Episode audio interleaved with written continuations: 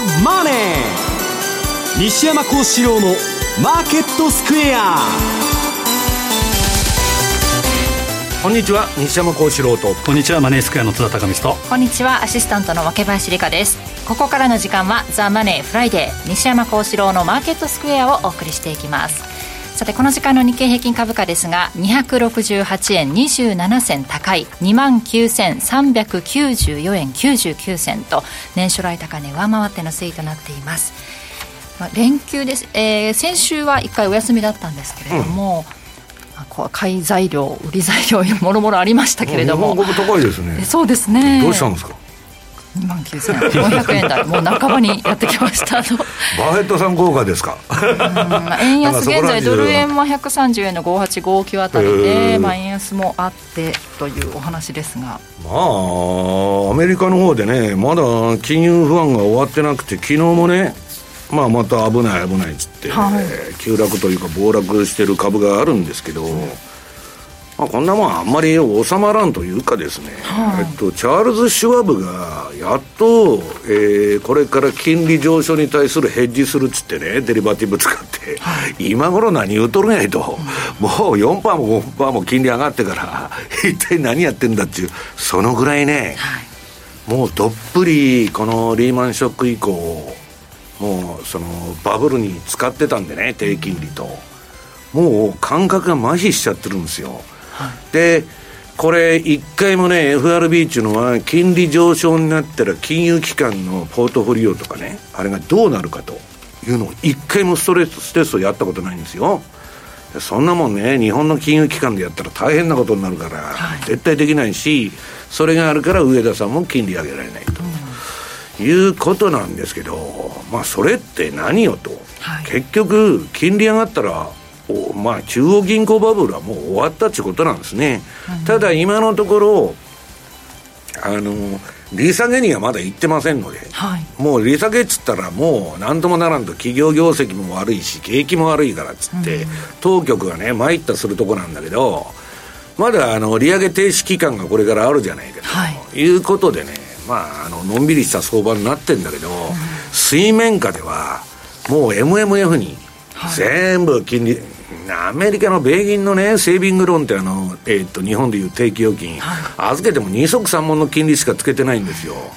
そんな4%以上回るね、えー、MMF に行こうと、うん、アップル銀行でもいいわと、はい、いう人ばっかになってきて、で預金から預金がどんどんどんどん抜けてると。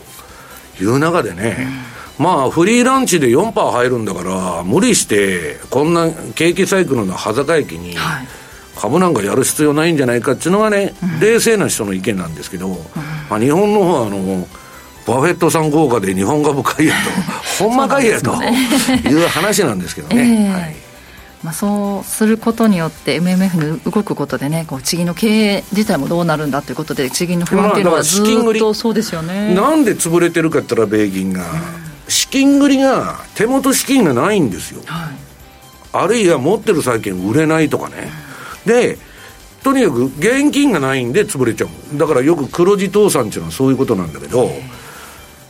今日ちょっとちらっと触れるバフェットさんは資金繰りの全く心配のない人なんですよ。だからキャシーウッドとバフェットの違いっていうのは、キャシーウッドさん毎日資金繰りやってんだか知らんのだけど、バフェットさんは保険の解約が来るまで、いくらでも株持ってられるっていうね、はい、まあそこのところの違いかなっていう気がするんですけどね。うん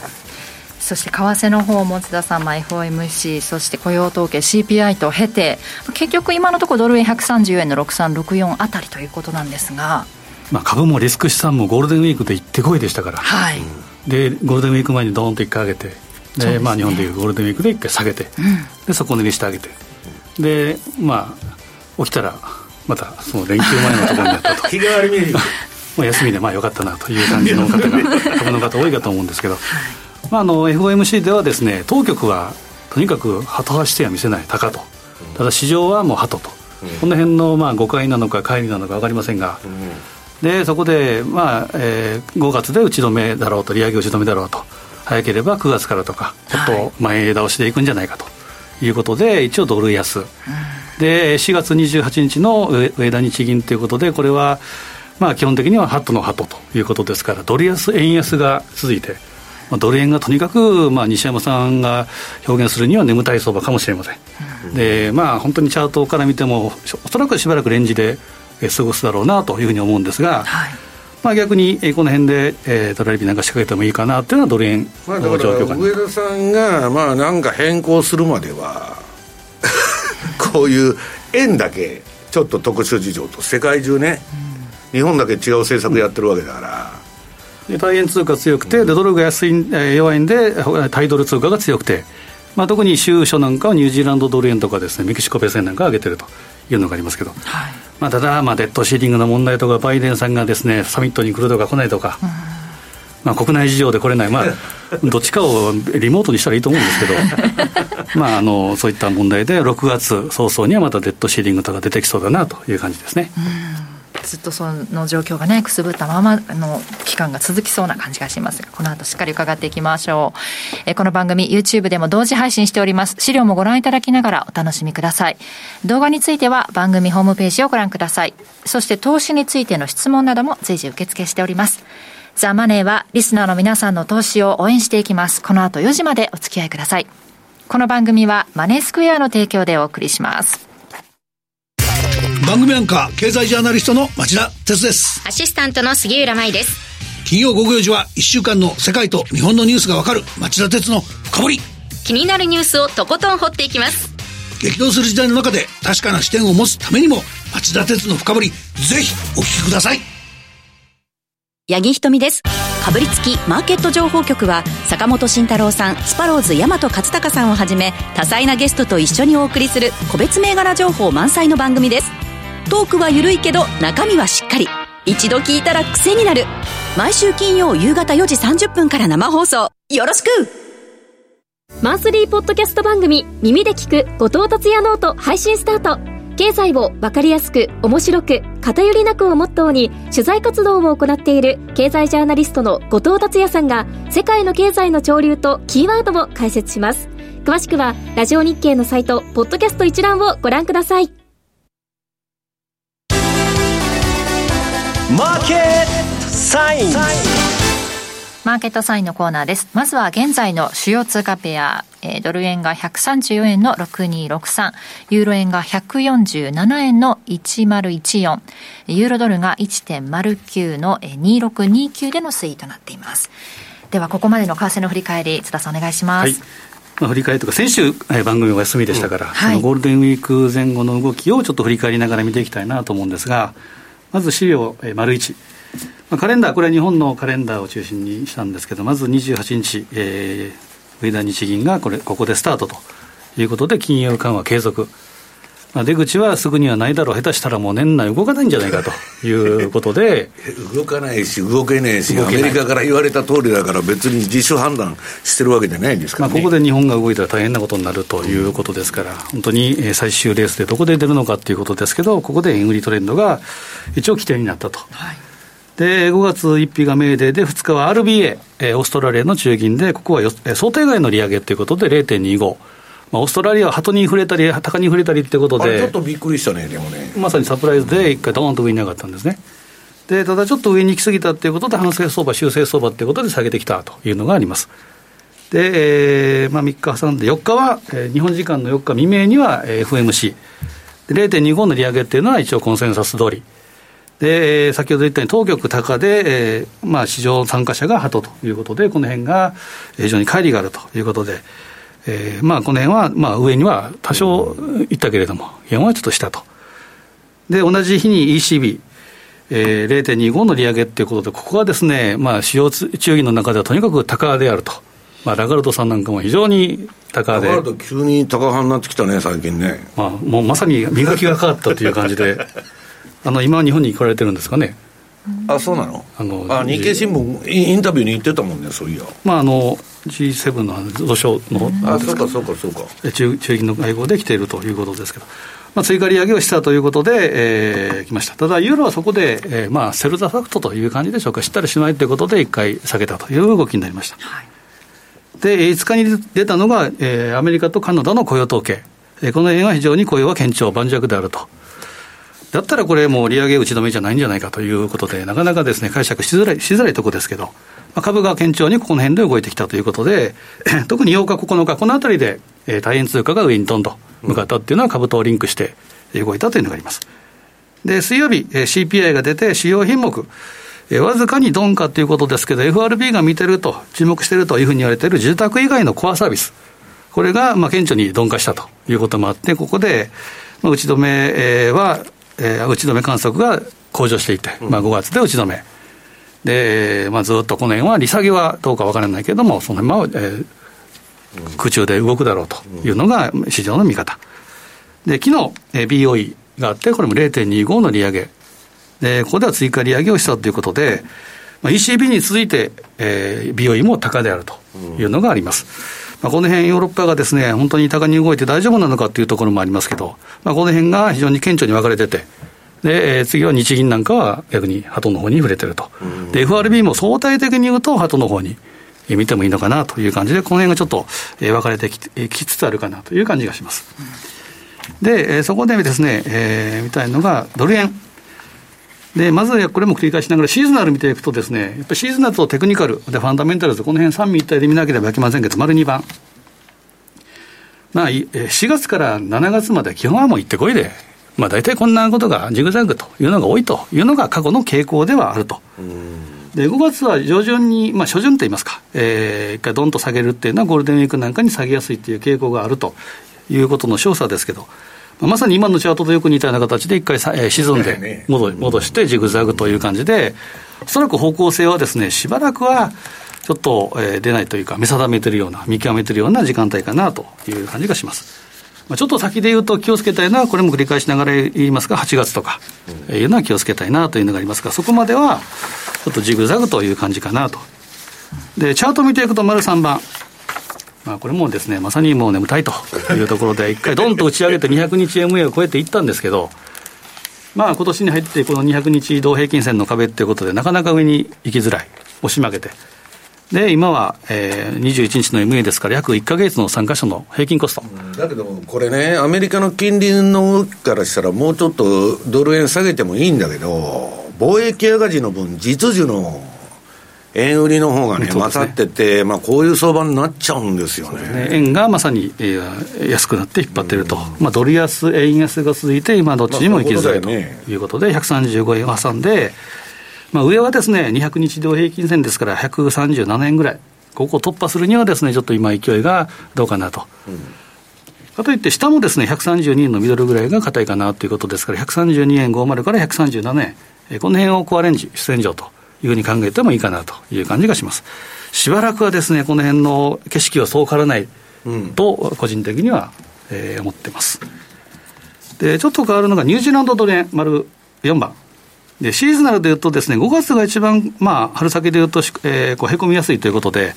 特に5月おしめ買いを狙った方がいいんじゃないかということも M2TV なんかで言ったんですけど、今年はちょっと前倒しで動いたような感じもします。うん、で、6、7にかけては強くなるということですから、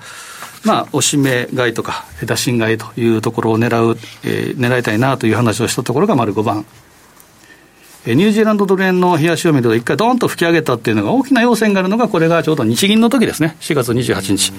で、円売りトレンドで上げて、でそこで引っ張られて、ニュージーランドで特にですね、材料が出たわけでもないと、えー、いうことです。でも、ドル高っていうのは結局何なのあれは。よくわからん動きでしょ。よくわかんないんですよね。まあ、買いが多かったんでしょう。買いが多かった。買いが多かったら買われる。売りが多かったら売られるということで。名言ですね。えー、ニュージーランドドルに関しては、まあ今日はまたあの不動産の話は後で本編でしていただけると思うんですけど、まあ、えー、特段ですね、えー、大きな材料というのはないですが、今月24日が RBNZ ですから、このあたりは、まあ、利上げ、もしくは利上げ、この辺で打ち止めじゃないかということもありますが、チャートだけには200日移動平均線をどんと一回超えて、上に行くかなと思ったところが、もっぺん下値固めをしていると。で、200日移動平均線が大体84円の30。ちょっとここを今割り込むかどうかというところできているところですけど、下ではまあ、しっかりしてるかなという感じで、下が押したとしても83円ぐらい。で、上はですね、去年の12月レベルの87円のミドルぐらいまで見ていいかなと思うんですが、まあ5月ですから、もう一旦下があっても、えー、いいかなというぐらいで、ちょっと打診買いとか、えー、いうことでも面白いかもしれません。はい、で、あとは丸6万5ドル円。で、OG に関してもですね、ニュージーランドドル円と同じように、この5月にはへこみやすい、下がりやすいというような傾向があるんですけど、はいで丸7番の、えー、冷やしチャートを見ていくと、これもですね、ジグザグということで、えーまあ、じりじり上げて、また戻して、えー、という感じで、今90円、えー、この辺は意識して動いて、で90円割り込んだら、まあ、基本的にはおしめ買いのところ、でちょっと深押ししても88円の42ぐらい。で、200日 MA っていうのは92円。このあたりはちょっと上値が重いという感じでしょうかね。うん、で、えー、まあ、さっき言ったように、えー、RBA は高ということですから、ただ、えー、市場の見方はですね、そこまでは、えー、続けることはできないだろうと。ちょっとドスンと落ちちゃってるんだけどさ、なんかよくわからないそうまさにこれを解説しろってさっき言ったようにですね、難しいんですよね。売りが多かった。売りが多かった、買いが多かったぐらいしかないんですね。まあ、市場ですから、まあ、まさに知ったらしまいということで、一回材料が出たらしまうということでしょうね。で、まあ、ただその辺は相場についていくということですが、チャート見ながらですね、えー、いけばいいと。これでも相場についていったらむちゃくちゃやられそうだけどね、本当。買ってやられ、売ってやられということですけど、基本ね、やっぱりテクニカルとシーズナルとあとファンダメンタルこれが合致して初めてエントリーということですから、まあ、5月は僕は買っていっていいと思うんですよね。あんまり長長いせずということでいくならば。で、92円を超えていくような勢いっていうのもちょっとないかなというふうに思うので、基本は細かくえー、リグいながら逃げていくというのが、えー、というふうに思ってます、ちょこちょこやってないとしょうがないよね、こんなんね。まさに今の時期はですね、まあ、もっと大きく言えば、この5月から、えー、10月末まではですね、われわれの商売っていうのは、上がったりですから、まあ一回休んでてもいいんじゃないかという話もありますが、まあ、えー、高校野球の今夜聞聞こえる頃にはどうすんとくると。そうですね、まあ、そこから初めてエントリーでもいいですし、まあ、無理をしないというのが一番いいかもしれません。で、えー、丸8番でいうと、カナダ、カナダドル円。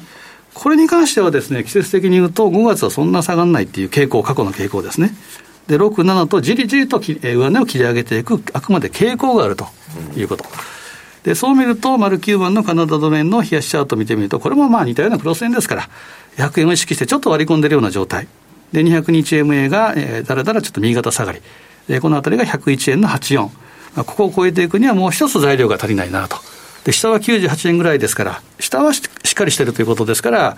まあ、シーズナルに従うならば、安値が来たら打診買い、おしめ買いでもいいのかなという気はします。で、このカナダドルつながりでいくと、ドルカナダ。これはですね、逆の動きといいますか、まあ、春先に、えー、高値をつけてから、で夏場にかけてだらだら下げていくと、えー、下げていきやすいというふうなチャート形状。で、まあ、こういうふうなシーズナルで見見た上で、11番、ドルカナダの冷やし見ていくと、まあ、1回200日 MA 割り込んで下に行くかなと思ったら、また戻ってきたと。えー、で、1.35あたりでまた上値が重いかどうか。まあ、基本は上値重いと思うんですね。上げたとしても1.3681。で、下げていくには1.33割り込むかどうかということ、えー、が条件になってくると思うんですが、基本は、まあ、冷やしレベルでも、まあ、デッドキャットバウンスといいますか、まあ、戻り売りということでいいのかなという気はします。で、えー、まあ、丸12万というと、やっぱ中央銀行の会合スケジュール、これはにらみなら、えー、見ながらいかなければいけないんですが、やっぱり直近来週は18日、えー、BOM、メキシコ中銀の会合があると。で、その次の週は24日、これが RBNZ ですから、このあたりは注目というところではあります。で、今、メキシコペソ円がですね、非常に美しい形というか、綺麗な形をしてるんですね。これが丸13番のペソ円の冷やしのチャート。で、えー、じりじりと上昇バンドークということで、えー、上げてきて、うん、これだけだね、綺麗なチャート、ね、まさにこれぐらいですね、うん、でまあ、多少の、えー、修正とか調整とか反省相場っていうのはあり得るかもしれませんが、まあ、7.5ぐらいっていうのが大体21日 MA ですから、まあ、ここぐらいまでが、えー、いっぱいかなと。まあ、大きく下に沈んだとしても、200日移動平均線が7.14ですから。まあ、この200日 MA の方向性、ベクトルを見ればですね、大体通貨の方向性っていうのが大体推測できるということですから、おしめ買いと。で、えー、いいと思います。で、これも日足だけじゃなくて、週足見ても非常に綺麗な形をしてるんですね。丸14番。まさにジグザグということで、まあ、下にサポート帯があって跳ね上げて、で、上でちょっと抑えられてという教科書通りの動きをしています。で、大きいのが、この黄色の丸印だった地高スパンが上に抜けるっていう好転サインが出てるってことはですね、基本はやっぱ上を目指していくというふうに見ていいと思うんですね。ただ BOM も、えー、いつまでも利上げをしていくっていう、まあ、連続技でやってますが、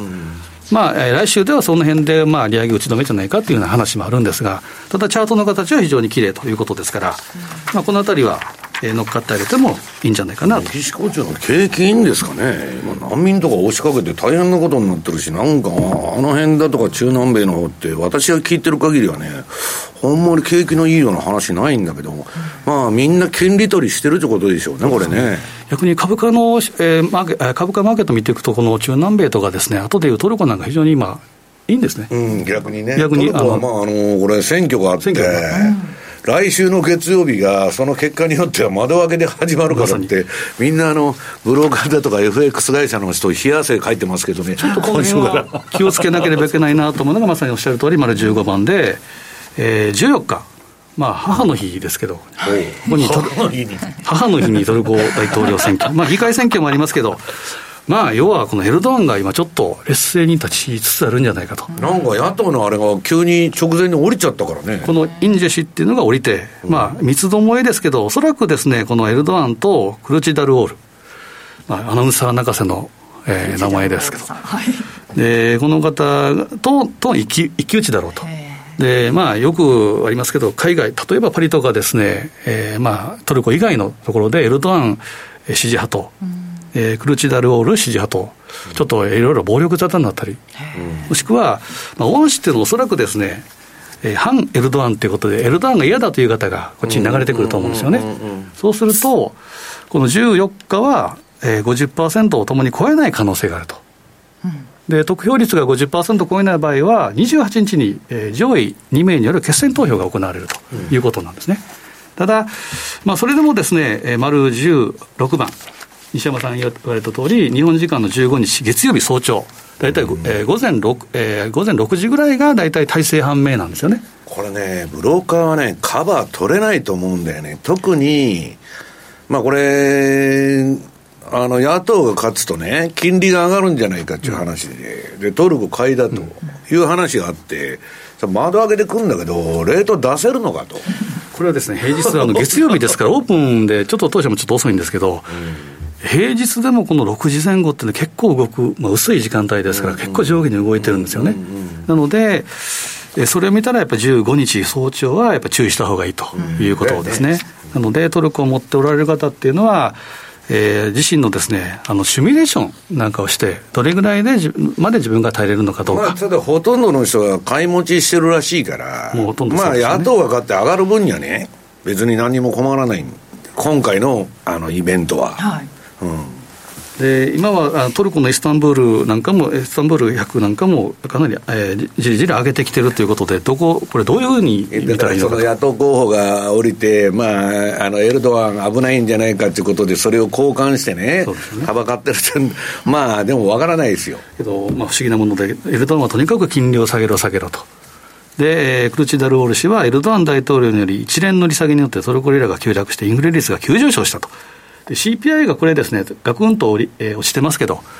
これもフェイクじゃないかって一時言われて、倍実際には倍だって、あの、ね、エミンさんも言ってますけどね。これはまあ、おそらくちょっと修正してるんじゃないかということで。もあの修正してますから、上がらんようにね。でまあ、これだけの、えー、下がるので、正当的な金融政策へと戻すということを言ってるので、まあ、その辺が一応株価市場は交換しているということでありますけど、うん、繰り返しながらやはり15日早朝、このあたりは気をつけていきたいということで、丸17番。株は株上がるっていうのもまた変な話ですよ。ちょっと今までマーケット全体にですね、ちょっと不思議な動きをしていると。で、えー、当社でもお知らせということで、トルコ大統領、議会選挙実施に伴う相場変動にご留意くださいということで、はい、このあたりはですね、まず、やっぱり、えー、まあ、一か八かで買ってみるんだっていうことは、これはちょっと避けていただきたいなと。うん、で、やっぱ守り重視ということで、キャッシュポジションとか、あとはロスカットレーベル、この辺を、えー、繰り返しながらシミュレーションなんかで、自身でどれぐらい耐えれるかというのを見た上で、えー、月曜日迎えて、でいつも相場そうですけど、イベントドリブンじゃなくて、出てから、方向性が出てから乗っかっていくということでもいいと思うので、まあ、この辺は無理せず、はい、えー、じっくりとニュースを見ていただければなというふうに思いますね。わかりました。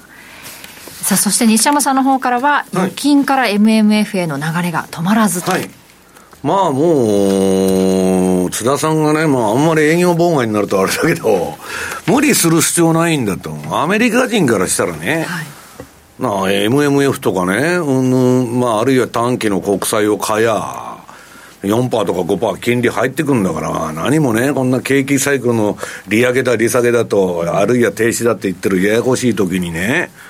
別に株をやるその意味はないわけですよ。だけど、まあ、あのー、結局、どういうんですか。うん、ないんだけど、まあ、やりたい人がやってるというだけの相場になってる今。はい、うん、一般人はあんま参加してない。で、あのー、職業的にね、我々みたいにやらなきゃいけない人は、やらなきゃしょうがないんだけど、今全然無理する必要はないと。むしろね、下げた時に買いたいと思っても、今消耗してると、やられちゃって資金がないということに陥りやすいということですね。で、まあ、あの CPI 待ち、CPI 待ちと、ずっと言って、それが相場をやらん理由になってたと。じゃあで、CPI 出てね、わーわー動くんかって言ったら、別に出た直後も何も動いてない。待ったらまた次。そうそうそう。次何待ちなんだと。やらん理由探しとる相場会と。で、まあこれはね、インフレが鈍化しとると。いう話になって、で、まあ、サービス価格も下がってきたし、まあ、不動産だけが、あのー、なんだ、家賃とか高くてね、まあ、ちょっと粘着性なんだけど、ただ、これを見てガンガン、えー、利下げに行くような数字が出てるわけじゃないんで、はい、まあ、あれなんだけど、ただね、向こうで言ってんのはね、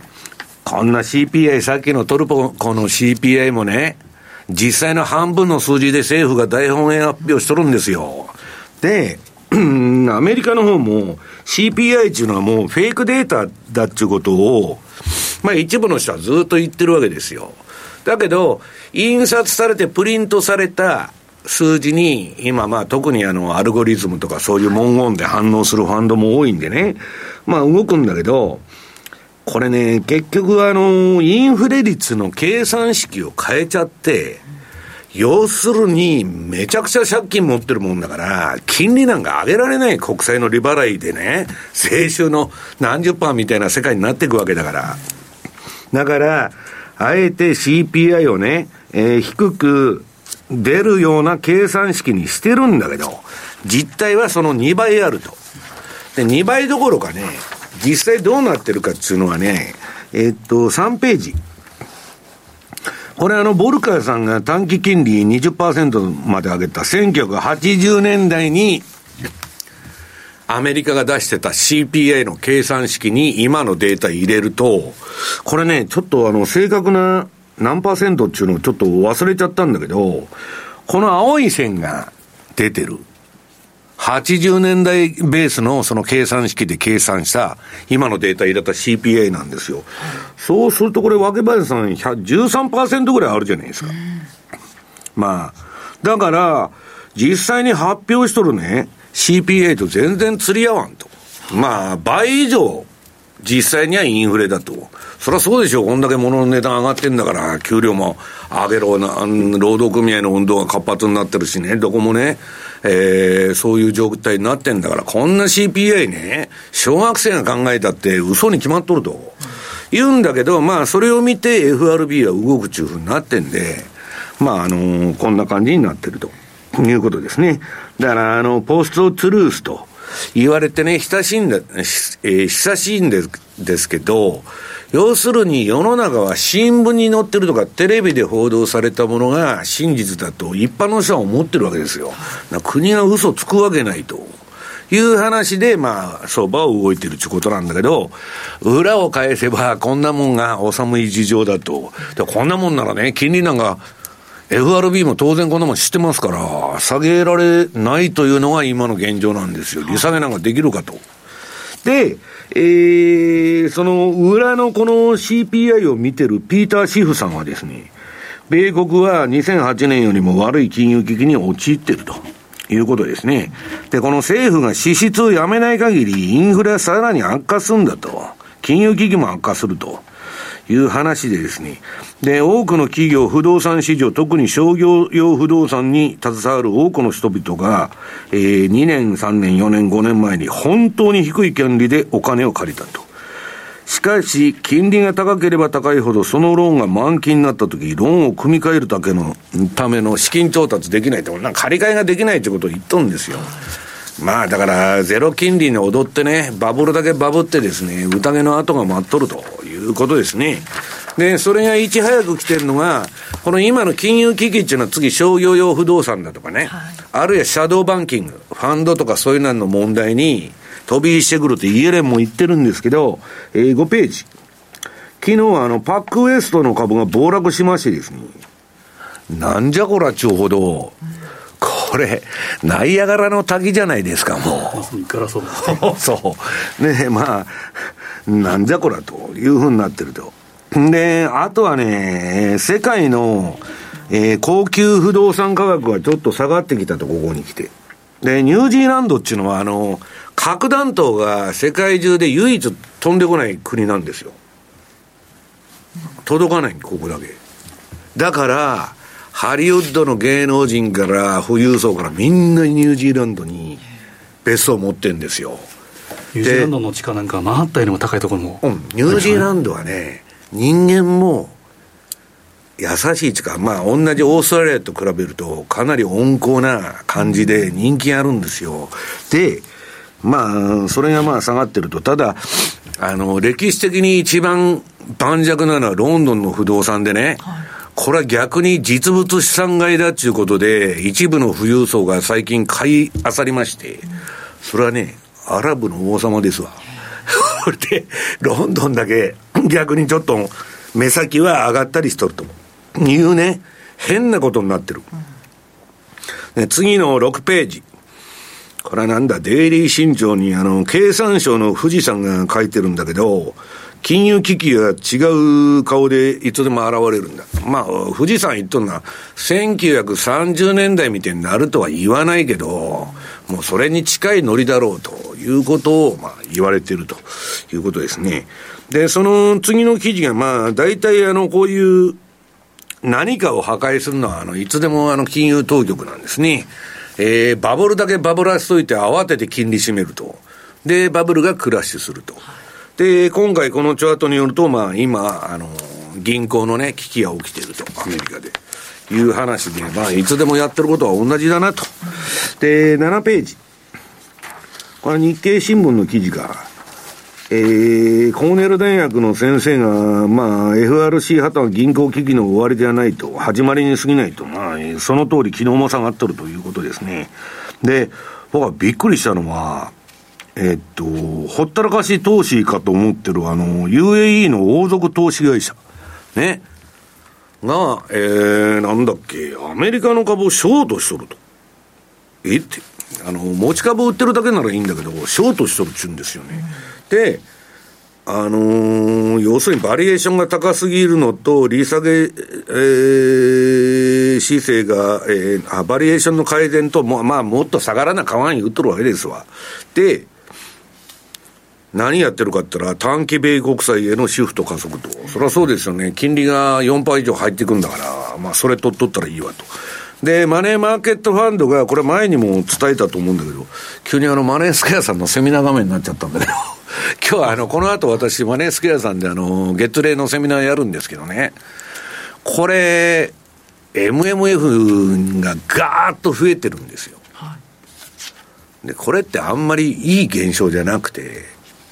あの、マネーマーケットファンドに金が入ってくるっていうのは、リーマン前もね、コロナ前もわーっと増えてるんですよ。だから、もう本当いびつな構造で、なんかあのー、米銀が結局まともな定期預金の金利、キャッシングはともかくセービングでね、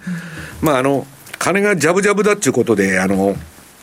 バイデンが金ばらまいて、貯蓄過剰になってるんで、預金なんかいらんと。いうことで、めちゃくちゃ低い金利にしてるもんで、みんなアップル銀行と MMF に金が向かっちゃうと。いうことで、まあ、これはあんまりいい兆候じゃないということですね。だから、これ無理する必要ないという人が多いということですよ。で、えー、日本ではバフェットが日本株買いだ買いだと、そのうち売り抜けてくるんじゃないかと思ってるんですけど、あのー、なんだっけ、えー、バフェットさん株に強気なんかいと。え、っと、この前一世一代の買いをやったのは、去年の頭、1、3月かな。エネルギー株をむちゃくちゃな買い方しまして、えっと、9ページ。そこで現金減ったんですけど、また増えちゃったと。これどんだけう、これ現金の山と言われとるんですけど、こんな株に強気ならね、皆さん。こんな現金持っとるわけがないじゃないですか。な割安の株ばっかりだったら、今すぐさ、全部この現金使ってね、SP500 でも何でも買えばいいんですよ。買わないじゃないですか。なんでですか？ね？そういうことを、ちょっと冷静に考えた方が皆さんいいですよと。なんかあの、いうことでね。ただ、バフェットに関しては本当個人投資家が、ま、学ぶべきものが多くてね。まああの、なんか日経新聞も、え ?6 月の何日かに特集を組むとか言ってましたけど、まあ、あの、それは後の米国部のコーナーでちょっとやりたいと思います。はい。えということで、大引けを迎えて日経平均株価261円58銭高い29,300 88円30銭で取引を終えました。えー、年初来高値更新して2021年11月下旬以来およそ1年半ぶりの高値をつけたということです。えー、ここまでマーケットサインのコーナーでした。マネーに対する食わず嫌いありませんか？4U と学ぶ日本経済。お金に関する心配事は山積みだけどどうすればいいかわからない。そんなマネー初心者に向けた30分です。最近気になるあのニュースについて詳しく聞けたりクイズで楽しく経済について勉強します。4U のマネー事情も聞けちゃうかも。ラジオ日経第一毎週水曜夕方6時から好評放送中。お楽しみに月曜夜10時30分は週刊日経トレンディクロストレンド。日経トレンディと日経クロストレンドの編集長が今旬な話題やキーワードを解説します。週刊日経トレンディクロストレンドは毎週月曜夜10時30分、ラジコタイムフリーでもどうぞ。ラジオ日経アナウンサーの藤原奈々香です。フリートーク番組、七日もしか発見伝。毎週日曜夕方6時20分から聞いてください。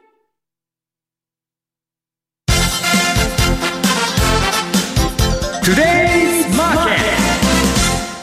トゥデイズマーケットです。今日一日の株式市場の動きについて、ここからはラジオ日経鎌田新一記者とともにお伝えしていきます。よろしくお願いします。よろしくお願いします。強いですね。ね日経平均株価続伸、年初来高値更新、2021年の11月下旬以来の1年半ぶりの高値ということですね。トピックスも同様ですね。そうですね。13.30ポイントプラスで2096.39。マザーズ指数はマイナスで8.79ポイントのマイナス747.70ポイントです。えーいつものように朝6時の日経平均先物、アメリカ株を見る。じゃあ朝の6時、どのぐらいかなと思って、えー、見ていたあ朝の6時の先物価格29,130円。今、ね、まだ取引されてますけど、29,400円を上回ってますよ。ね、取引時間中に、日本の時間に日本株が強いんですよ。あの、海外の時間に日経平均先物取引されても大して上がらないんですよ。うん、えー、それで日本の時間で取引されると、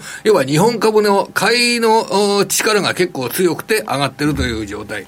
今日はですね。これ何外人主導なんですか、まあ、海外投資家ですね。あの、日本人こんな上買いませんもん、ね、日本人は、下がったところを買う、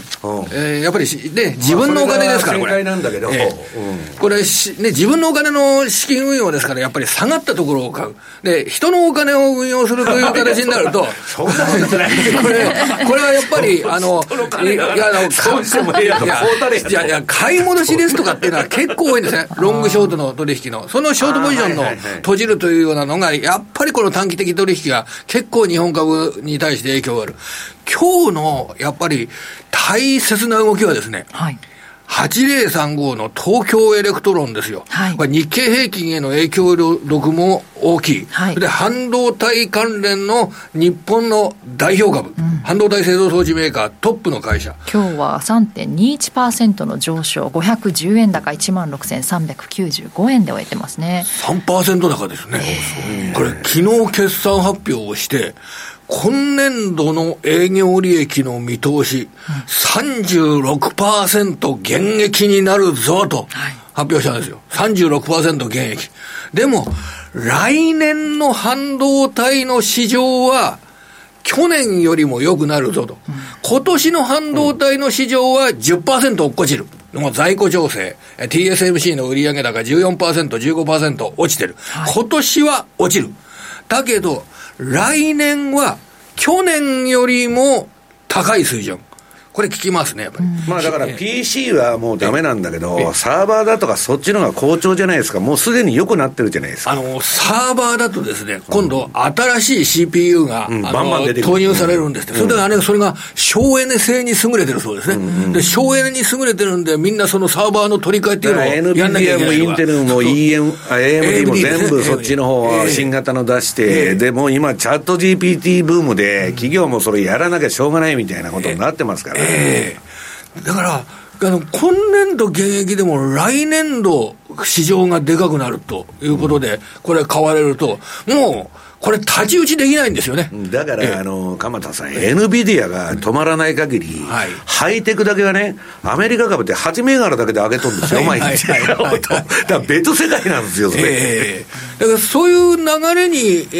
ーこの日本株の中で半導体関連株が乗るのであれば、これね、結構大きいですよね。だから、いくら今期が現役だとか言っても、売れなかったら、買うしかなくなっちゃうじゃないですか。ショートポジション持ってて、よし、今年度減益の会社だから、えーショートポジション。でも、来年と再来年は良くなるんだって言われて株価が上がっちゃったら、もうどうにも対応ができない。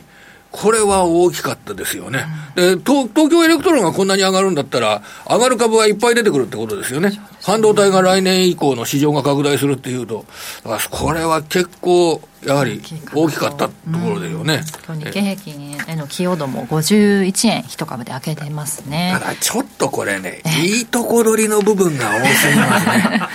あのーなんかに似てるなと思ったら、去年の年末ぐらいに、はいえーコロナから中国がコロナ規制をやめるって言ったじゃないですか。そうするともう中国の経済は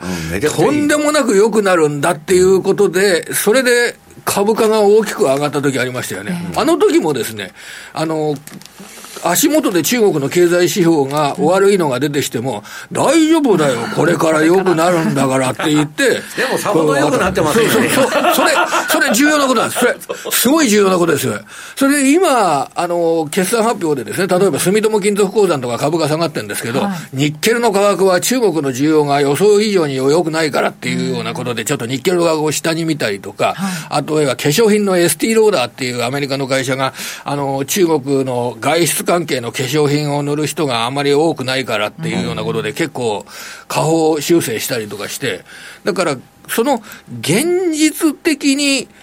そんなに伸びないやっていうことで、ちょっと反省する部分っていうのは先行きにあるかもしれませんね、これはね。しっかり戻ってきてる部分もあるんだけれども、ええこれはだからもう今の段階だとすごくいいとこ取りですよね。あのね。チャット GPT でね、ガラッと変わっちゃったの。でもどこも AI、AI で、やらざるを得ないんですよ。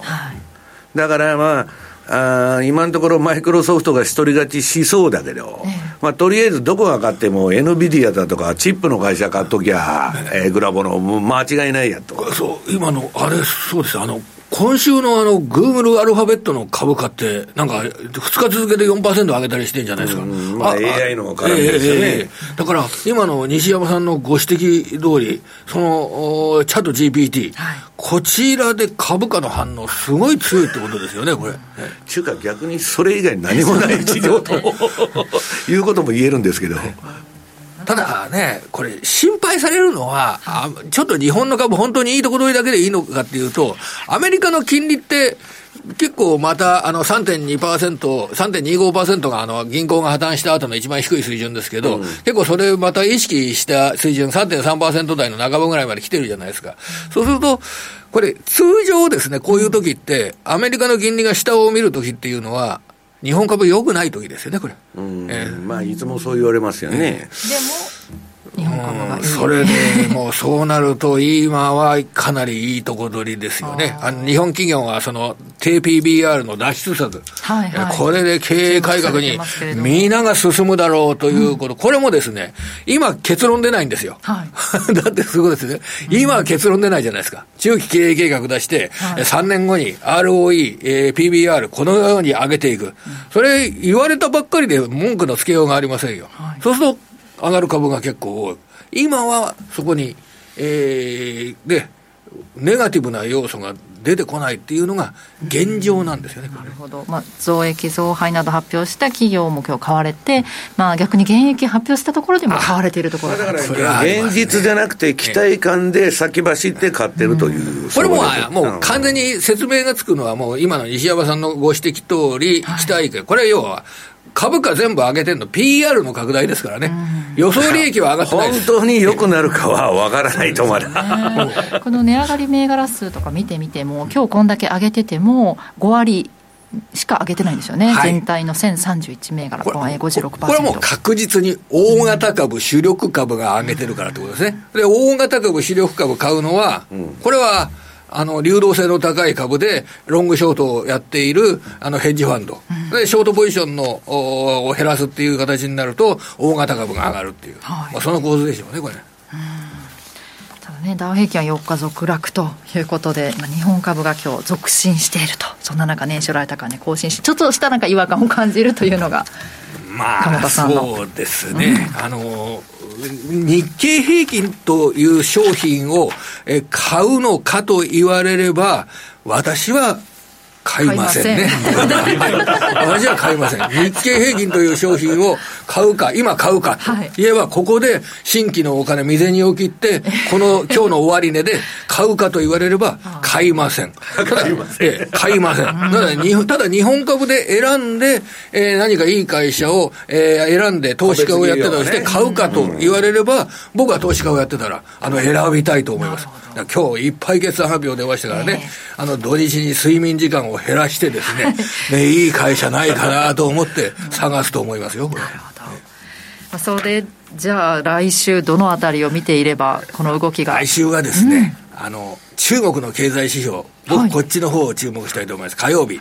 中国の工業生産高、はい、えー、こちらと小売売上高、はい、あの、中国の経済の状況と日本株ってやっぱり連動性結構強いんですよ。それで、工業生産高において、まあ、おそらくパソコンとスマホは、あの、部門別でもまだ落ちてるんでしょうけれども、うん、太陽光発電というセクター、これがね、めちゃくちゃ増えてるんです。中国の工業生産高で。そのあたりを、えー、来週も個別物色が盛んになるでしょうからね、その中国で需要の増えている分野でどういう分野があるのか、これを探して、えー、個別物色という形になります。全体の景気というよりかは、この明るいところを探したい。そうですね、あの、株をさ、個別の株を選ぶような要素が欲しい。日経平均という商品はいらない。えー、そのような、あの、対応を、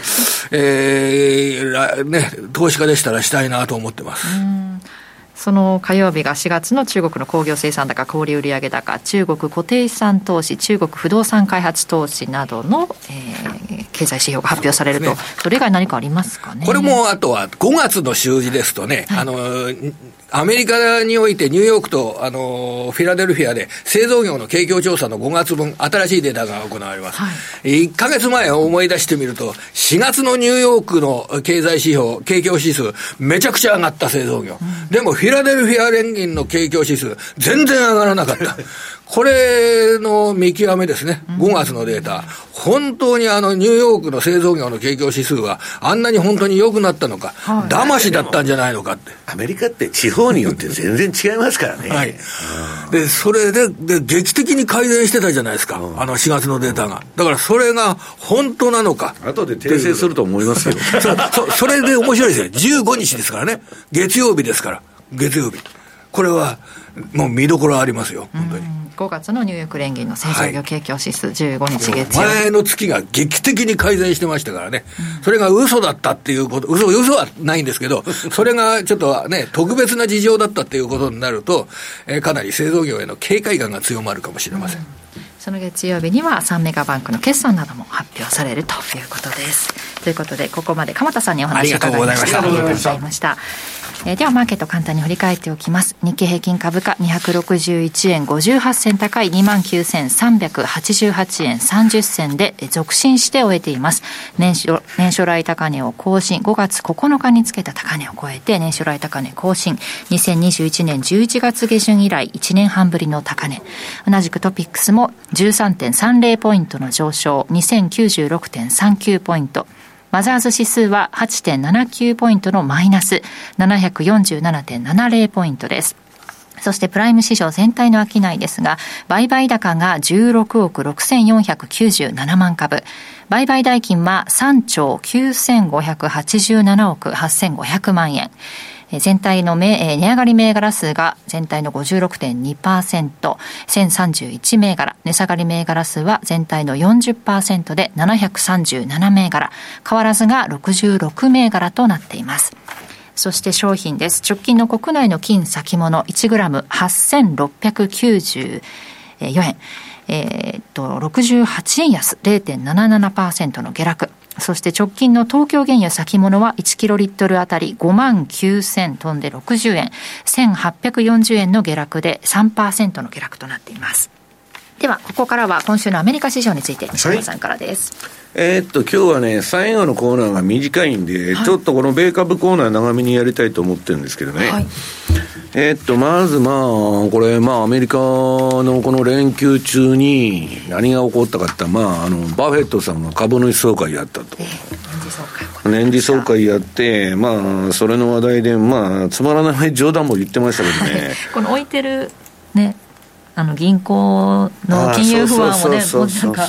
こうジョークにした感じで。CNBC で中継やってそれ見た人も多いらしいんだけどまあその前に、はい、えー、っと一緒に決算発表もやりましてえー、っとなんだっけえー、っとバークシャハザウェイの、えー、資料11ページこれ、強気強気って、バフェットさんはね、なんか日本に来てね、わーわーってな、ポジショントークに決まっとるじゃないですか。あの、冷徹な親父がね、あの、これから買いますって言って、その通り買うわけないんですから。で、えっと、これ2期連続売り越しなんですよ。はい、この、緑が買い越しで、えー、赤が売り越しと。結局、買うもんありませんと。バリュエーション的に。そういうことで決して強気じゃないと。まあ、あんまりマスコミのね、今、あの、何でもね、えー、商売の種にしようということで、バフェットが日本株を買っとると、もう未来永劫上がってくんだみたいな話が多いんだけど、それはちょっと違うんじゃないかなと。で、えー、その次の12ページがですね、うん、バフェットさん総会で何言ってるかって言ったら、バークシャハサウェイの、えー、景気がこれから悪くなると。あらかじめ言っとるわけですよ。今回すごい利益出したんだけど、あこれからダメですよと。で、ダメなどころかですね、えー、っと、この半年ほど続いてた、米国経済が信じられないような時期が終わりつつあると。こんなね、万年強気のポジショントークしか言わない人が、弱気言っとるんですよ。これちょっと気をつけないといけないぞと。で、うんと、このバフェットさんのですね、もう現金の山ですね、さっき言った。えー、っと、1306億ドル。いや、こんな株に続きなら全部株買うてくれよっていう話なんだけど、まあ全然その気がないどころか、売り越しになっちゃってると、2期連続。でね、えっと、おかしな話がね、台湾が、えー、っと、地政学リスクがあるから、TSMC の株離しましたと、バークシャーハザウェイはね。で、えー、日本は買いなんだと。んなバカな話ね、誰が言ってんだと。大体、日本っていうのはね、言葉悪いですけど、アメリカのね、中核的属国だと世界に認識されてるんですよ。アメリカの言いなりに動いてると。まあ、敗戦国のドイツとかね、日本はそういうふうになりやすいんだけど。でね、これ、あのー、それで、その、日本株が買いだっちゅう理屈はなくて、地政学なんてね、えっと、熊本に TSMC が工場持ってきたから、あれ分散で安全なんだと。台湾有事とかね、尖閣で何か起こったとか、そんなんだったら、真っ先に日本って矢面に立たされて、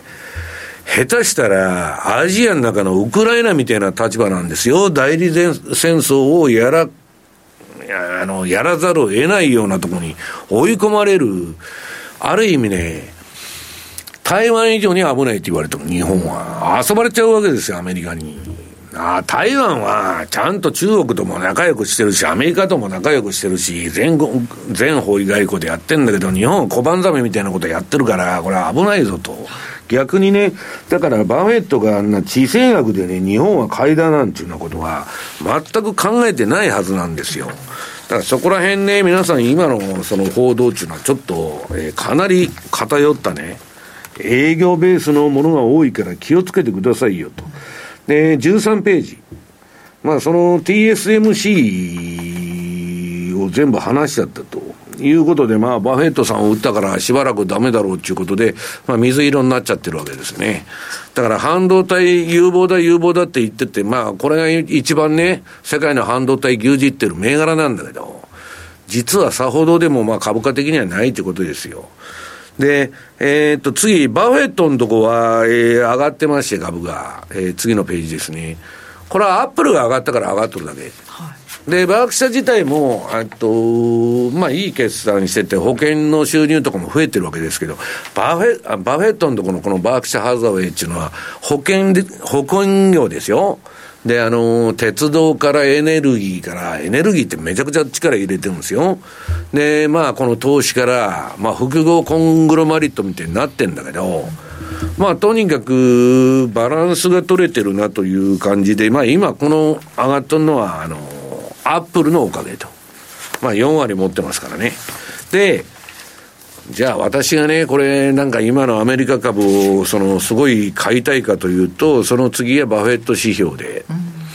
これがもう高すぎてね、えー、去年の頭にもう天井打っとるんですよ、200%で。はい、こんなね、バフェット指標200%なんてね、リーマン前は104か105のとこから40いくつまで下がったんですよ。バフェット指標があのリーマンショックがあって、その前の天井が105ぐらいでしょ。去年の頭に200つけたって、我々ね、35年ぐらい運用やってて、こんなバカな時代が来るとは、よもや思わなかったと。それほど、やっぱり国家管理相場になって、まあ、QE の4連発ですよね、QE1 から4まで。これで強引に押し上げたと。で、今150ぐらいで、こんなもんバリュエーション的に買いでもなんでもない。これあの、バフェットの研究をずっとあの発表してるね、指標を、 GuruFocus というページに、大幅に過大評価って書いとるじゃないですか。はい、さっき鎌田さんが私は日経平均は買えませんって言ってたけど、まあその通りだという気がするんですよね。で、まあバフェットさんのすごいとこはね、今、米銀がと、えー、なんだ、えー、破綻したとかね、危ないとか売られてると。で、えー、日本もね、みんな資金繰り大変な会社ばっかで、まあ日本のバフェットって言ってたソフトバンクの孫さんも資金繰りばっかしてんだなんと。まあそんな中でバフェットっていうのはなんで注目されるかちょっとね、資金繰りの心配が全くないんですよ。で、私がね、運用を始めた頃は皆さんね、あの、アメリカのその長期金利って8%ぐらいが真ん中だった。中立金利8%だよ、津田さん。1980年代後半とか。したら、20%の仮に運用成績上げても、8%はフリーランチだから、引かれるわけ。私の成績は12%なんですよ。そういう時代からバフェットはゼロコスト調達でしょ、保険で。ゼロの 運用コストしかかかってないから、極めて有利な運用をやっとったわけですよ。だけどね、じゃあみんなバフェットの真似すりゃいいじゃないかっつって、二人目のバフェットって一人も出てきてないんですよ。で、唯一バフェットのビジネスモデルに近いと言われてるのがアマゾンのあのジェフ・ベゾス。あれは本売って、売買代金入ってきて、支払いが半年ほど後なんですよ。だから、いくら赤字でも潰れない。常に現金が、あの、手元資金がジャブジャブだから、何やっても潰れないっちゅうね。えー、バフェットの真似をして、まあ D 賞ってファンド辞めたジェフ・ベゾスさんはバフェットの真似をしてゼロコスト調達のビジネスモデルを作った。だからアマゾンはビクともしないわけですよ。まあ、あのー、今もね、これからも。で、まあ個人投資家が学ぶのは、バフェットさんってね、まあバフェットとかあの JP モルガンとかも見てると何で儲けてるって言ったらみんな大暴落で儲けるんですよ。誰も買わない時に二束三文で M&A したり株持ったりして、その後、えー、政府が当然対策打って株上げますから、それで大儲けする。だから個人投資家も長期の運用っていうんなら、暴落した時とか、バリエーションが極めて安くなった時に買わないとダメなんです。逆張りで。だけど、その時はね、皆さん、今みたいな相場に踊ってると、相場がドーンと下がった時に金がないということになっちゃうわけ。だから今、リスク資産に、その金をドーンと持っていくっていうのはね、バリエーション的にやっぱり高すぎるから、いや、その、津田さんとこ見てね、OG9 位やってる会社はいいんですよ。大暴落しようが大暴騰しようが株が、関係ないですから。だけど、あんまりね、リスク資産に金を今突っ込んでると、恐ろしいことになりますよと。で、まあ、あのー、手前味噌で悪いんですけど、17ページ、これいつ撮ったんだっけ？若林さんと私であの動画 YouTube でやってまして、今。今週ですね。あ、今週やったんけ、はい、あ、連休中、連休の頭にやったんだ。開けてから。これ若林さんですか、はい、若林さんですよ。え、なんで？なんかペッペッ。何を言ってるんだ。いや若林さんですよ。若林さん家からやってるの。ズームはねいいんですよ、うん、それでこのバフェットのあれをやってましてですね、はい、まあ、興味のあることは見てください。そうですね。この3万人以上見てもらってるみたいで、うん、このチャンネルのコメント欄でもね、西山さんへの質問を受け付けたりしてるんですけども、うん、あの、このバフェット指標ちょうど出てるからちょっとお聞きしようと思うんですけど、150で高すぎて、うん、まあ、100ぐらいに調整するんじゃないかっていう話を西山さんされてましたけども、このアメリカ国外から結構アメリカ株を買う人が増えている今としては、ちょっと高めに見ても大丈夫なんですか？いや、だから本当のバフェット指標っていうのはね、うん、75以下が買い場なんですよ。はい、だけど、今アメリカしか運用先がないし、もう世界のね、IT の派遣アメリカが取っちゃってるんだから、チャット GPT だと、やる会社 AI なんてアメリカしかないんだから、みんなそこしか行くとこがないわけですよ。だから、このグルフォーカスも、本当のバリエーションから言ったら100でも、リーマン前に天井売っとんだから。安いってことはないんだけど、今の昨今のそういう明林さんみたいな今の意見の状状況を鑑みるとね、はい、まあ、安くはないんだけど、100ぐらいまで落ちないと、安心して持てないでしょっていう話で。で、去年がなんせ200があったんですから、うんそこから200から100まで下がったら、米株半値じゃないですか。これね、ウィルシャー2000中、えっ、と、イン、あの、株の時価総額を2000銘柄の、アメリカの GDP の数字で割った比率なんですよ。はいだからちょっとあれだなと。ただね、もう今、あの、ハイテクだけ、8銘柄の成績でアメリカ株っていうのを上げてて、日本も半導体のところはワイトルだけでしょ、はっきり言って。でもね、日本企業ね、私ね、一流企業の人と今年になってからだいぶあったんだけど、みんな景気いいって言ってる。うん。うん。企業本当に。うん。体感としては。うん、だけど、先はあんまりみんな見通しはもう今ピークだろうとうちの会社はと。言ってましたけどね。まあそれはともかくねえっとこの NVIDIA これが下がらない限りは、えー、次のページですね。えー、もうあのー、アメリカ株は息しとるわけですよ。だからこれだ、もうそろそろ終わるかと思って全然終わらないっていうね、恐ろしいあの相場を展開してると。要するにマイクロソフトが勝とうが、アップルが勝とうが、グーグルが勝とうが、えー、NVIDIA のグラボがないと話にならんということで、間違いのない、失敗のない銘柄と言われてるわけで。で、そんだけね、破壊的イノベーションでそれは AI だって言っとるんだったら、えー、次のページ。それこそキャシーウッドさんが、踊り出てきていいはずなんだけど、キャシーウッドさんの投資してる映画、AI の関連の銘柄は全部優れなくて、うん、そんなもんね、マイクロソフトが勝つに決まっとるじゃないですか、今のあれ見てたら。で、グーグルとフェイスブックとアップルは、対抗馬を当ててきて、もしかしたらマイクロソフトが組んどる、そのオープン AI を打ち負かすことがね、あるかもわかんないけど。うん他のとこは金がないから勝てないんですよ。決まっとるじゃないですか。だから、まあ、えー、アークはね、えっと、この下げ過程で、えー、キャッシュウッド応援団っていうのはいましてですね、もう常に押し目買いが入ってきたんだけど、最近は入らないようになっちゃったというのがね、大きな変化。まあ、見切りをつけて、やっぱりキャッシュウッドダメだと、バフェットの方がすごいどっちゅう話になっちゃってるっていうのは今のアメリカのまあ、世論なんですね。で、ちょっとおかしいなと思うのは、うんと、20ページ。SP500 めちゃくちゃ強いのに、今、えっと、戻りの B 波みたいなのやっとると思うんですけどね、A と下げて。キャシュウッドの、その、この赤い方、白いのが SP500 で、アークイノベーションファンドは全然戻ってねえと。はい、こんな連動してたのに SP と。ワニの口見て開いちゃったわけ。これどっちかがおかしい？もっとアークが変われないとおかしいという意見もあるでしょうし、うん、SP500 高すぎるんじゃないのというね。まあそれはどっちかわからないけど。はい、で、まあ、どっちにしたって中途半端な、えー、景気サイクルの端境駅の相場ですから、えー、っと、結局は利下げがあるまでは遊び相場って私はいつでも言ってんだけど、次のね、えー、21ページ。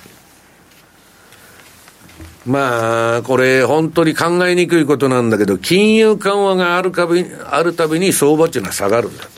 逆に今みたいな利上げとかね、引き締めとか、あるいは利上げ停止のうちはいくらでもバブルは延命できるんですよと。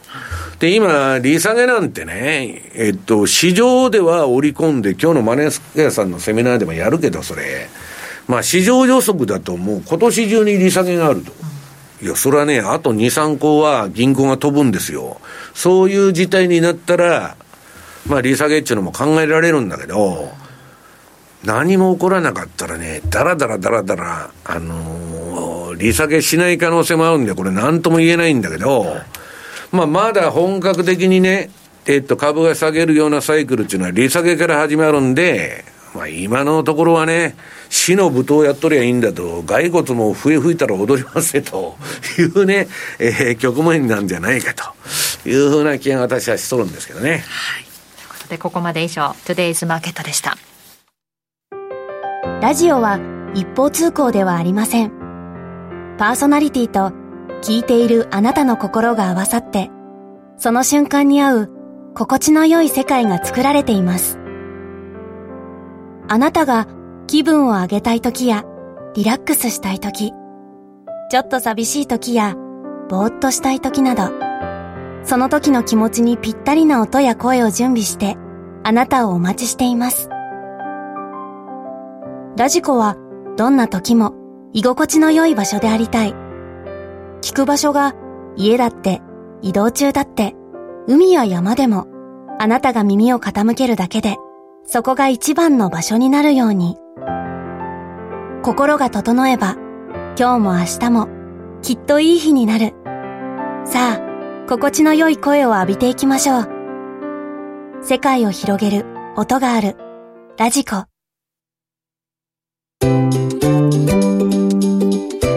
マネーストラリピーボックストラップリピートトラップリピート僕の名前はトラリピトラップリピートトラップリピートそれを略してトラリピ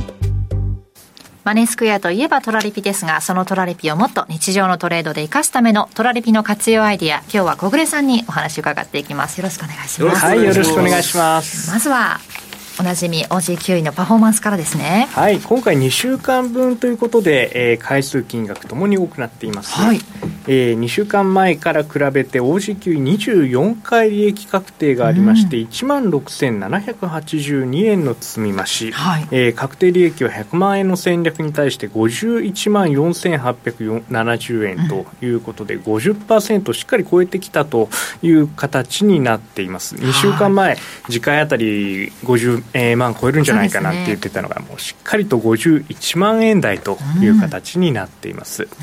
サプライズの利上げなんかもあったそうですね、オーストラリアがまあサプライズで0.25%の利上げが0.5%ということで、少し大幅に上げてきたという形なんですね。このロー総裁っていうのは結構長いことやっとると思うんだけど、えー、よう分からん人だなと思って。慎重に慎重にと言いながら突然 0.25%不意打ちみたいなことするよね。そうなんですよね。だから結局オーストラリアまあフォワードガイダンスを無視していいとは言いませんけれども、うん、どこまで当てになるのかなんて思いまして、ちょっと実際のそのインフレ率と政策金利のグラフなんていうものも今回用意してみました。なるほど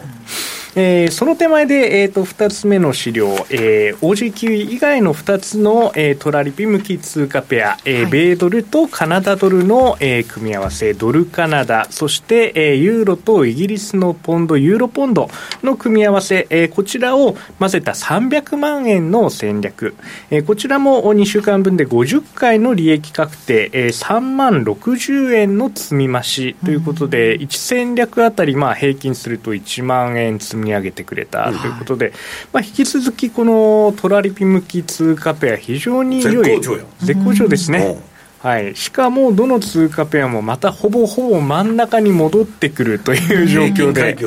そうなんです、うん、で3つ合わせた、えーと、ポジションの評価損益がなんと300万円の戦略の評価損ですよ、5万6311円ということで、ほとんど評価損のないような状況、えー、こちらも間もなく97万6920円の利益確定になってますので、まもなく100万円のお題に乗ってこようというところです。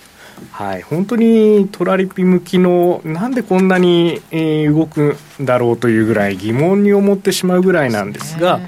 まあ、そこを適度にだから振ってくれる、うん、まああの、ね、しょうもない相場って言ったらしょうもない相場。それがトラリピに向いてると、ね、そういうことなんです、うん、しょうもない相場って褒め言葉ですから。そうですそうですよあくまでねまあ、いわゆるトレーダーの方にとって面白くない相場がトラリピにとっては最高の相場ですからね。最高の相場なんだよね、これね。はい。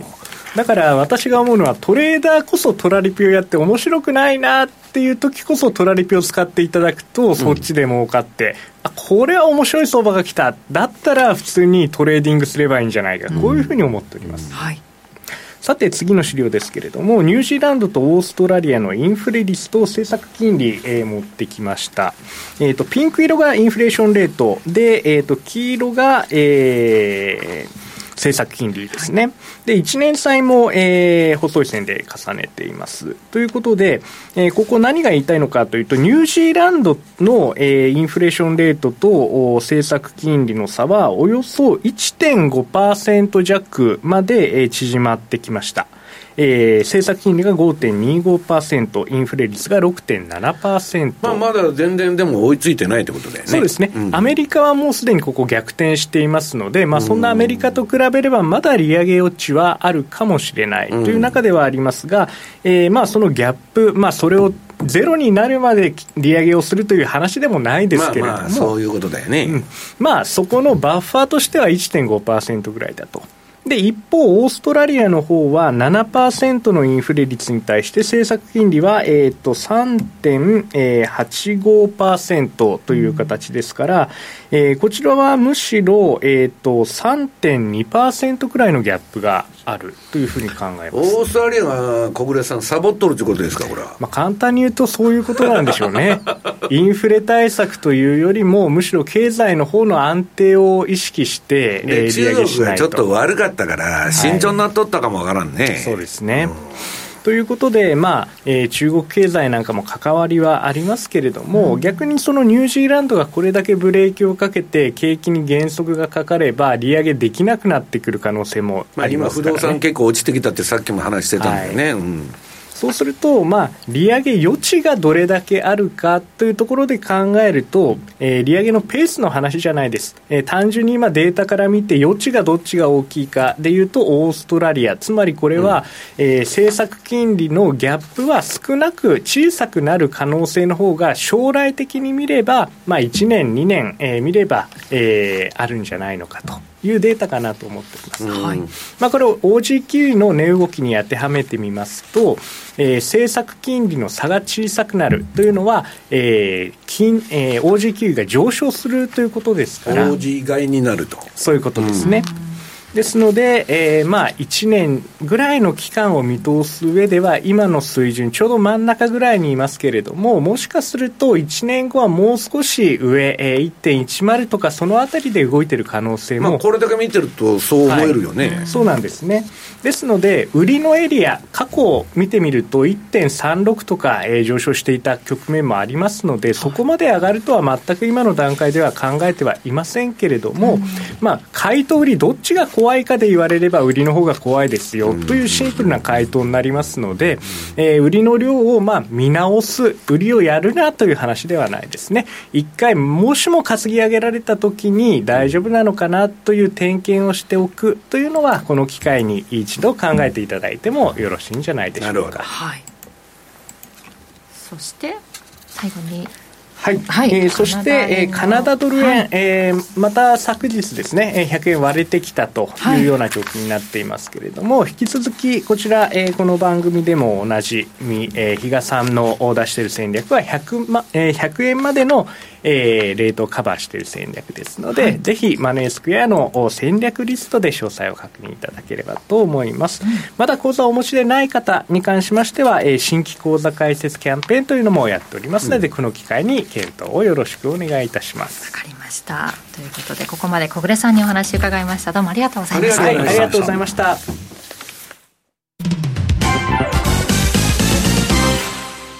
マネースクエア。あなたもマネースクエアのトラリピで FXCFD 運用を始めてみませんか？特許取得の自動注文トラリピなら発注の手間や時間に悩まされることのない快適な運用をサポートしてくれます。さらに投資情報も充実。投資家の皆様のお役に立つ最新情報を毎営業日配信しております。ザ・マネーでおなじみの西山幸四郎さんをはじめ、有名講師陣による当社限定の特別レポートも多数ご用意。マネースクエアの講座をお持ちの方であれば、すべて無料でご覧になれますので、ぜひチェックしてみてください。今なら新規講座開設キャンペーンも開催中です。講座開設はもちろん無料。お申し込みはおよそ5分で完了いたします。気になった方は今すぐトラリピで検索してみてください。その他にもマネースクエアのホームページやツイッターなどの公式 SNS では、運用に役立つ様々な情報をお届けしていますので、ぜひチェックしてみてください。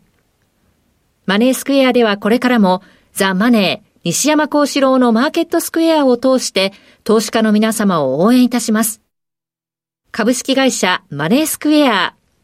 金融商品取引業、関東財務局長、金賞番号第2797号。当社の取扱い商品は、投資元本以上の損失が生じる恐れがあります。契約締結前交付書面をよくご理解された上でお取引ください。ラジオ日経ではリスナーアンケート調査を実施しています。アンケートに答えると抽選で特賞の iPad が1名様に、Amazon ギフトカード3000円分が30名様、パーソナリティの書籍詰め合わせセットが20名様。総勢50名様以上に当たるチャンス。詳細お申し込みは、ホームページ右上のプレゼントのアイコンをクリック。締め切りは5月19日まで。たくさんのご応募お待ちしています。企業トップが語る、威風堂々。毎週水曜日夕方4時40分からオンエア。パーソナリティの毎度相場の福の神藤本信之さんが厳選した上場企業の経営トップをゲストに迎え事業展望や経営哲学などを伺いつつトップの人となりにも迫るインタビュー番組です。企業トップが語る威風堂々はラジコタイムフリーポッドキャストでも配信中。ほら聞いてや。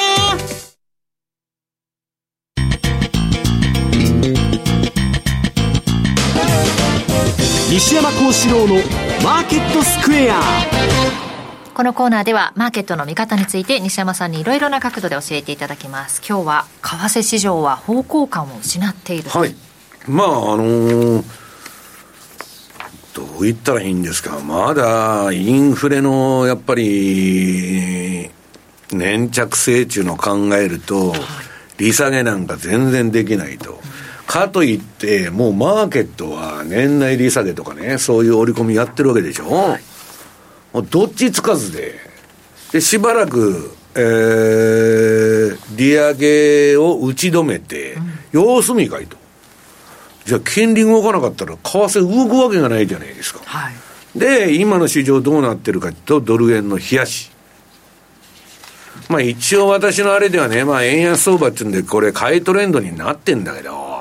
なんだかうだうだうだうだ動いとるだけでね、うん、いまいちだなと。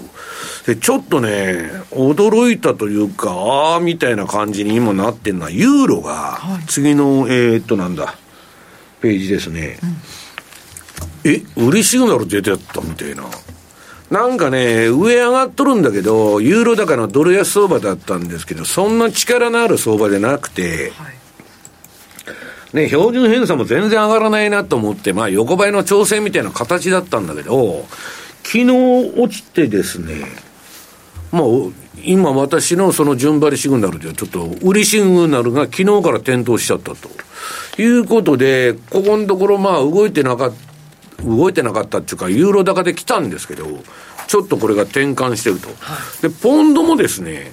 まあ、こちらはまだ売りシグナルは点灯してないんですけど、昨日一緒にバーンとあの、ドル高になりまし、なりまして、まあ、ちょっとね、えー、まあ方向感が本当にさらになくなっていく相場なんじゃないかと。はい、かといってガンガンガンガン売られていくっていう形にもならんと思いますんで、まあ、あの、津田さんじゃないけど、レンジでやっぱりちょこちょこやってるのが一番いいあれなのかなと。両方とも高ですけど、それがしたっていうことはですね、やっぱ方向感が分かんないんですよね。うん、いうことですよ。で、かといって、ドルもね、じゃあどこまで上がるのかっつったら、今の、今時点の予想を見ると、FF 金利の、これ市場が予測してるのはね、次のページ。もう、えー、っと、これ、7月とかでもう止まっちゃうと。利上げは少なくとも。で、その後ずっとこの利下げを読んどるわけですよ。はい、こんなことでドルなんか買ってていいんですかと。ねえ、若林さんって、アメリカの FF レートが下がるのにドルが買われるなんてことはありますか、だからこんなもん、賞味期限がね、えー、せいぜい限られてるってことですよ。で、これは、もしですよ、皆さん。こんなね、うまいこと利下げには私はいかないと思ってる、実は。緊急的にやりますよね。いや、だから突発事件だとか、金融危機だとかね、金融恐慌みたいになったら、利下げに行くと思うけど、それが出てこない限りはね、うだうだうだうだ言っとるだけなんですよ。で、まあ、あのー、どういうんですか。これがでも、もし実現しちゃったら、ドルはもう買えないし、株も買えない。さっき言ったように利下げは売りなんですから。だから、まあちょっとそこら辺のね、今、端境期、利下げに行くまでの、一番まあ相場的には難しい局面にあるということですね。はい。ここまで FX マーケットスクエアでした。私、ラジオ日経の番組を聞き逃しました。ラジオ日経公式マスコットのラニーです。そんな時は、ラジコのタイムフリー機能です。放送後1週間以内なら、その番組の再生を始めてから24時間以内に、合計3時間分まで聞くことができます。ラジオ日経は全国放送だから、日本中どこでも聞けます。タイムフリー機能で好きな時間にラジオ日経を楽しめるんですね。スマホで、パソコンで、ラジコで聞こう。ラジオ日経。おはようマーケット。金内彩子と浜田節子が東京株式オープン前の朝8時から投資に役立つ情報をコンパクトにお伝えします。海外市場の動き気になるニュース1日の情報チェックはこの番組からスタート。おはようマーケット。平日の毎朝8時から。マネースクエア。投資戦略さて来週に向けての投資戦略ですが津田さんどうしましょうか、はい、まずあのちょっと繰り返しになりますけれども月曜日早朝これはトルコの、えー、大統領選挙、うん、えー、出てくるのでこの辺りは要注意と、はいえー、いうことがまずいの一番ですねで、えーまあ、西山さんからの今日本編での話ありましたけど、今の為替相場、もしくは株式相場っていうのは、やっぱ方向感が非常に不透明であると。うんうん、で、先ほどまあ冗談っぽく言いましたけど、なんで上がってるのかと。買いが多いんだと。なんで売られてるのか。売りが多いんだと。まさにこれはですね、まあ、本当に原理原則は本当はそう相場そうですから。19だからね。そうです、でまあ、例年この6月以降6月、えー、まあ、5月中旬6月7月っていうの方向感が非常にまちまちっていうのがですね、まあ、例年の傾向であるんですよね、しかも今はですね、えー、まさに当局は高に向いてますけど市場は、えー、鳩といいます最速相場といいますか、この辺の乖離とか、まあ、当局から言うと誤解って言い方しますけどこれだけ乖離があるってことはですね、どっちにも触れるというふうに見た方がいいと思うので、なので、まあ、えー、えいやということじゃなくて、ちょっと様子を見てもいいんじゃないかなと、うちの会社では別に休むも相場言っても怒られませんから、そういう時は休んでもいいと。あ万年強気で旗振ってるわけじゃない外外れてもらったら困るわけですから。ただし、えー、行くならば、えーまあ、先ほど小暮さんがありましたけど、OG キウイっていうのがシンプルかなと思うんですよね。で、丸18番。これが冷やしのチャート。で、足元でですね、ちょっと上げた、上げてる、まさに今日の昼ぐらいですね。これ RBNZ、ニュージーランド中銀が、4、6月期の2年先の期待インフレ率、これ3.3%から2.79%に下げたということがあって、うんそうすると、えー、今月24日の、えーまあ、利上げもちょっと遠のくんではないか、もしくは打ち止めじゃないか、うん、そういうことで、OG キーは9位下げで上げてるというのがあるんですけど、基本はですね、ちょっとこの、えー、動きは非常に見づらいですけど、冷やしは4月5日につけた安値、1.05850、えー、このあたり割れるかどうかというところで、今日のレポートにも書いたんですが、このあたり今のところキープして、戻ってくるならば、ただ、えー、1.075ぐらいかなと、冷やしレベルでは。で、下げていくと1.05とかこのあたりは十分あり得るっていうことで、1.05から1.075っていうのがコアレンジになってくるかなというふうに思ってます。で、これも200日 MA がだらだら下げてきてるっていうことですから、一気にまあ1.1というのは難しいかもしれませんが、えー、基本的にはですね、ちょっと横向きで、えー、いいんじゃないかなというふうに見てます。まあ、これはドルカナダとかですね、ユーロポンドなんかもそうですけど、やっぱ相殺し合うっていう通貨ペアを選ぶっていうのも一つ案かなと思うんですよね。そんな意味ではドル円も一つ選択肢としてありかなというふうに見てます。で、えー、この OG9 位、先ほどメキシコペソと同じように、週足も見ていくとどうかというと、まあ、これもですね、ぐーっと収縮している、まあ、力の圧縮相場と言ってもいいと思うんですね。で、26週、半年間の参加者のコストと、えー、52週っていうことは1年間の参加者のコスト。で、これがこの黄色の矢印のところですから、今年のですね、2月ぐらいにはデッドクロスしてるんですね。ということは、しばらくはちょっと上値が重いというふうに見た方がいいと思います。で、これは、あの、週足と日足が実は合致してて、で、上値目標のところが大体26週ですから、半年間の参加者のコスト。これ1.075。でしたが、えー、ボリンジャーでいうと、26週、えボリンジャーのマイナス2シグマ1.05、うん、日足、週足が合致してるっていうことは、これは結構硬いと思うんですよね。そうすると1.05から1.075っていうことがしばらく、まあ、レンジ相場についてくるかなということですから、まあ、まあ、先ほど言いましたけど、眠たい相場っていうのはトレーにとっては非常に あの褒め言葉ですから、えー、このあたりはですね、ちょっと分からなければ休む、えー、もしくはちょっと様子見るということでもいいと思いますし、えー、しばらくはこのあたりで仕掛けておいてもいいのかなっていうのが OG キウイですね。キウイが5月の24日に会合があるんですよね。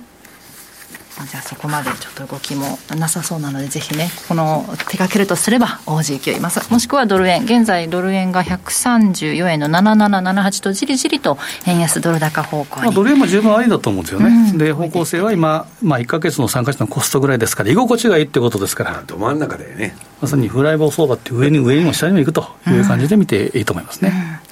あの水星逆行はいつまででしたっけ？これ若林さんの腰痛に聞いた方がいいと思うんですけど。若林さん何水星逆行で腰痛なんですか？いや私じゃなくてもうネタみたいで言いたくなかったんですけど夫がぎっくり腰になっちゃって。関係ないいや関係ないと思うんですけど。水星逆行でぎっくり腰って聞いた？ことないですよ。ね使い物にならなくて。日曜日とか一応15日までですか。だからトルコにギリギリ入るかどうかっていうことですから。月曜日ですよね。まあそろそろ終わるというところですね明林さんの旦那さんにもちょっと言うといてくださいしとこうと思いますということでね。月曜日ぜひご注意くださいえ番組そろそろお別れの時間です。今日ここまでのお相手は？西山幸四郎と。マネースクエア津田高見と。若林理香でした。さようなら。この番組はマネースクエアの提供でお送りしました